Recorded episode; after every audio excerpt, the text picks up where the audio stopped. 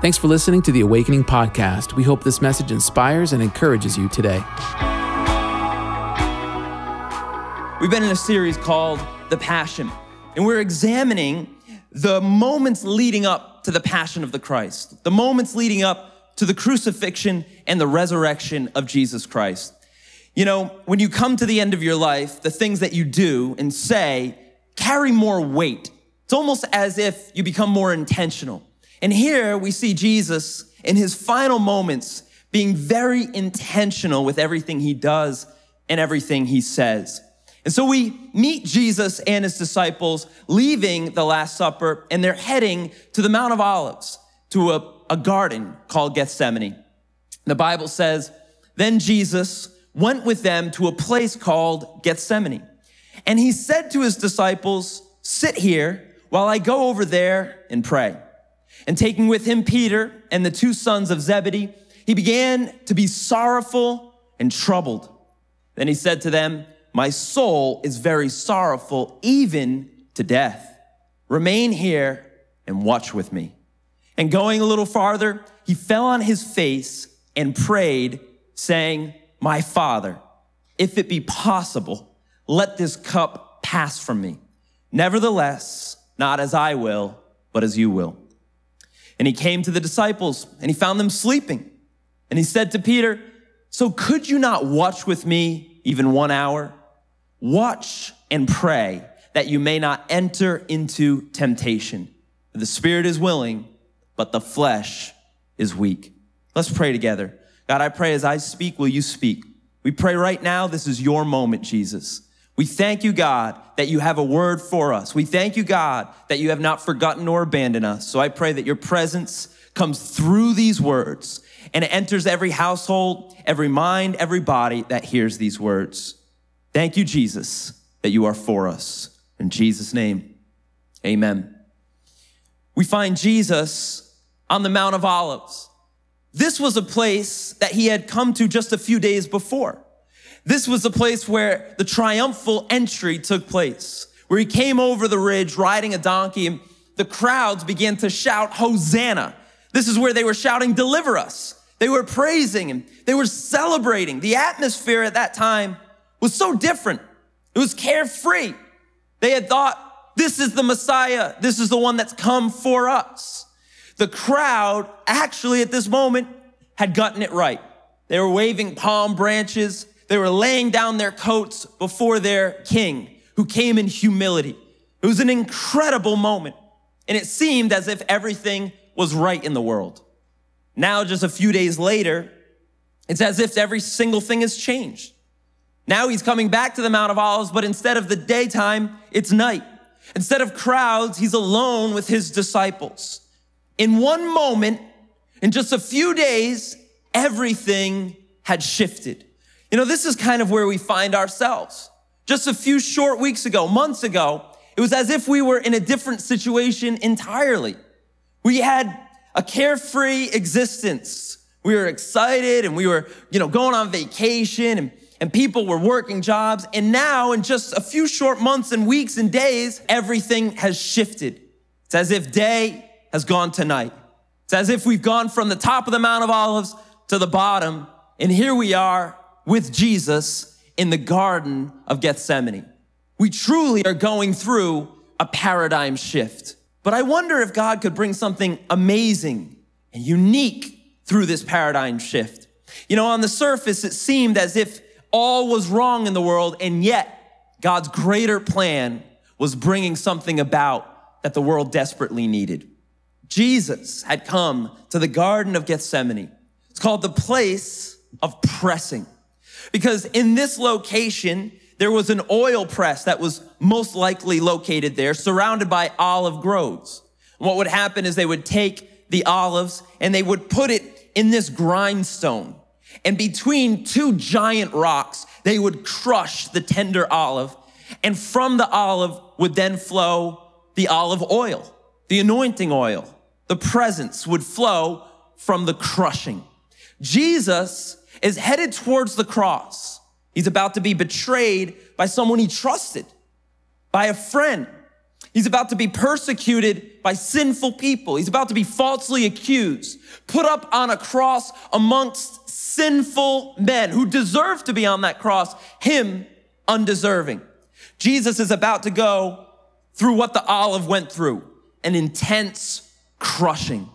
And so to prepare for that, he goes to the place of pressing. He goes to the place of where the olive oil is, the oil representing the presence of God. Hear me. It's the crushing that brings the presence. It's the pressure that produces the oil. I hope that this pressure does not destroy you. I hope that this pressure pushes you towards God's presence, because it's only pressure that produces oil. Look at what the prophet Isaiah said about Jesus during this time. He speaks of a king that's about to be crushed.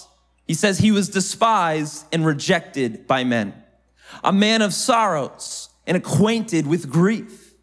And as one from whom men hide their faces, he was despised, and we esteemed him not. Surely he has borne our griefs and carried our sorrows. Yet we esteemed him stricken, smitten by God, and afflicted. But he was pierced for our transgressions. He was crushed for our own iniquities. And upon him was the chastisement that brought us peace.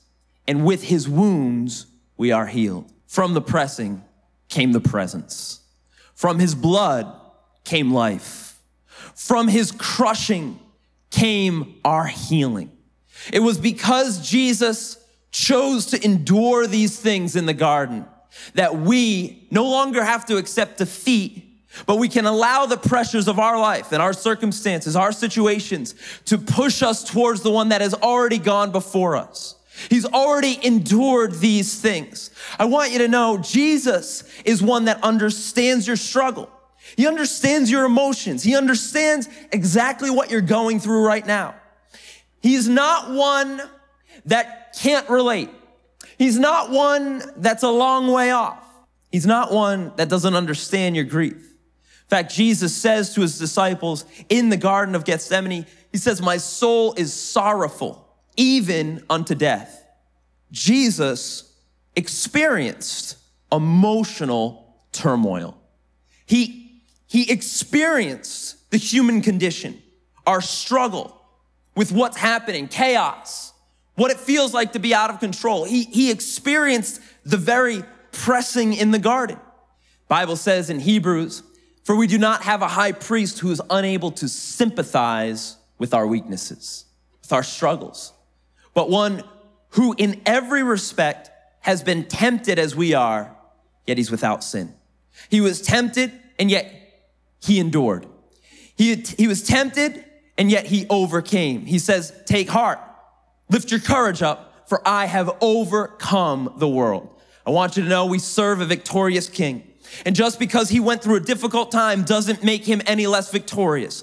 And just because you might be going through a difficult time doesn't mean you have to be defeated or accept that as your identity.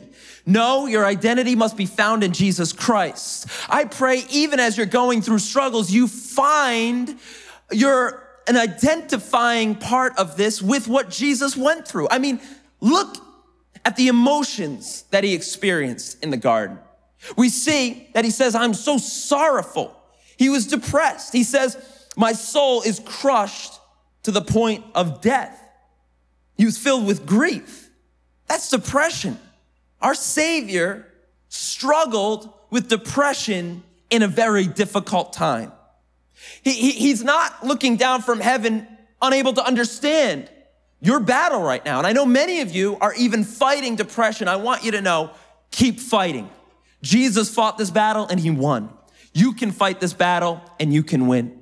More than that, Jesus even struggled with anxiety in the garden. The Bible actually says that he sweat blood. He was so vexed. He was so overcome with emotion. His body was so racked by what was happening that his pores began to sweat blood. This is actually a medical condition called hematridosis. And it's been found, though rare, in cases in other humans. In fact, Leonardo da Vinci writes of a man that he saw before going into battle began to sweat blood because he was so filled with anxiety about the battle that was to come. See, our king is a warrior, and he was about to go into battle. By the way, it was a battle that was going to end in his victory. But even so, he was sweating blood in expectation of what was to come. That only happens in extreme distress. I want you to know, Jesus has experienced the anxiety that you might be experiencing. He's experienced that stress. But as he overcame, we can overcome. As he conquered, we can conquer. We are going to follow his example. We actually see Jesus going through all of this in isolation. He was alone. The crowd was gone. His disciples were a long way off, and they were asleep. And in fact, more than that, even God the Father himself is about to turn his face away from Jesus. For a moment, Jesus is going to experience what you and I will never have to experience, complete and total isolation, not only from man, but from God as well. In that moment when Jesus is on the cross, he shouts out, my God, why have you forsaken me?" In the moment of the crucifixion, Jesus truly was in total isolation from all that loved him and the God that he so loved. But hear me, you and I will not have to go through that same experience because Jesus took it upon himself in the moment of the cross. And here's our promise. God says to us, I will never leave you and I will never forsake you. We get to receive that promise because he was forsaken. We get to be forever accepted. We're followers of Jesus Christ. That means he's our guide. But everyone knows that a good guide has to be someone that's gone to that place before. If your guide doesn't know the way, he's not a good guide. If your guide doesn't know the intricacies of what's going on in any given place, then they can't give you accurate information about it. The guide needs to know more than you. And Jesus, he walked before us. He went through these things so that he could walk with us through these things. So that even when we walk through the valley of the shadow of death, we don't have to fear evil because he's with us. We are the followers, and he is the guide. When Jesus was finished praying, he came back to his disciples, and he found them sleeping. And he says this to them, "Watch and pray, that you may not enter into temptation. For the spirit indeed is willing, but the flesh is weak." Here are his instructions to us. This is what we should do. Watch and pray. Watch and pray. Because you're going to enter into a time that's going to be difficult. And there's going to be a lot of temptations to back down, to let up, to go quiet, to hide, to run. But he's saying, no, I'm looking for you, my disciple, to engage. I'm looking for you to lean into what's happening, not run from what's happening. I want to challenge you. Disciples of Jesus, don't sleep now. You are needed right now. Beware the allure of avoidance. I want to speak to the young people, especially the young men right now. Now is not the time to escape to fantasy land. Right now is the time to engage the world to God and engage God to the world. You are needed now more than ever. Your voice is needed now more than ever. Your prayers are needed now more than ever. Don't sleep, watch. Don't stay silent, pray. You are needed by God. And Jesus himself, like he said to his disciples, is saying to you now, can you watch with me? Can you pray with me? Can you not miss this opportunity to engage God and engage your fellow man? All the things we're able to do online, we're able to work online and buy online. Could we lead online? Could we continue to be the church online? I believe that this is a mighty moment. And I pray that we as a church, we don't miss it. We don't sleep through it. We don't run from it. I pray we lean into it and we begin to help Jesus bring his gospel to the whole world. When Jesus was speaking about the end, he made a promise saying that this gospel of the kingdom will be proclaimed throughout the whole world as a testimony to all nations. And only after that, then the end will come. I believe that there will be a revival before the end times. I believe that God will not allow for the end to come until the whole church has been engaged on a global scale. Church, right now is our moment. I want to challenge you. Turn this pressure into production. You are your own priest. Your house is now the house of God. You are the preacher now, and your page is your pulpit. Your knees are your altar. I pray that you become your own intercessor. You become your own worship leader. You become your own evangelist. I pray that though they close the church down, I pray that the church mounts up in a brand new way. I pray that we are more effective now than ever before because everyone begins to engage their calling in innovative and creative and God-driven, God-centered ways. Could we lead an evangelism from our bedrooms? Could we lead a revival from our basement? Could we tap into the Spirit of God when no one else is there to lead us? But you know what? We've got our personal relationship with God. And right now is the moment to advance the kingdom of God. I just want to prophesy, church, we're not slowing down and we're not backing up. Jesus promised to build his church and nothing will stop that. And the gates of hell themselves will fall before our advance. And I know that the plan of the enemy will be turned against him. And all of his well-laid schemes will blow up in his face as the church begins to mount up, rise up in faith and in revival. Church, now will be our finest hour. You know, Winston Churchill was speaking on the eve of the Battle of Britain. He was speaking to a nation that was afraid. And he says this incredible quote to them. He says, "Let us therefore brace ourselves to our duties and so bear ourselves that if the British Empire and its Commonwealth last for 1,000 years, men will still say this was their finest hour." I pray that this is the finest hour of the church. And I want to challenge you. Let's show Jesus to the world. Church, we're not going to miss this moment. Look at what it says in Ephesians. It says, "Be very careful then how you live, not as unwise, but as wise, making the most of every opportunity because the days are evil." The days are short. Jesus went once again in the garden to pray. And in that moment, he prayed this prayer. He says, "My Father, if it be possible, let this cup pass from me. Nevertheless, not as I will, but as you will."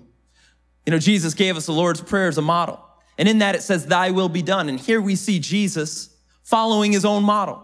He's praying that if there's another way, let that way happen. That if God can spare him from what he has to go through, he's praying to be spared. But yet in the end, he chooses to allow God's will to be greater than his own will. And this is a moment that every one of us is going to have to face, where we pray to God for what we're hoping for. We pray to God for what we want to see happen. But at the end of the prayer, we have to follow Jesus's method and say, "But God, I don't know everything. I maybe shouldn't be in charge. So not my will, but your will." I pray that the cup does pass over us.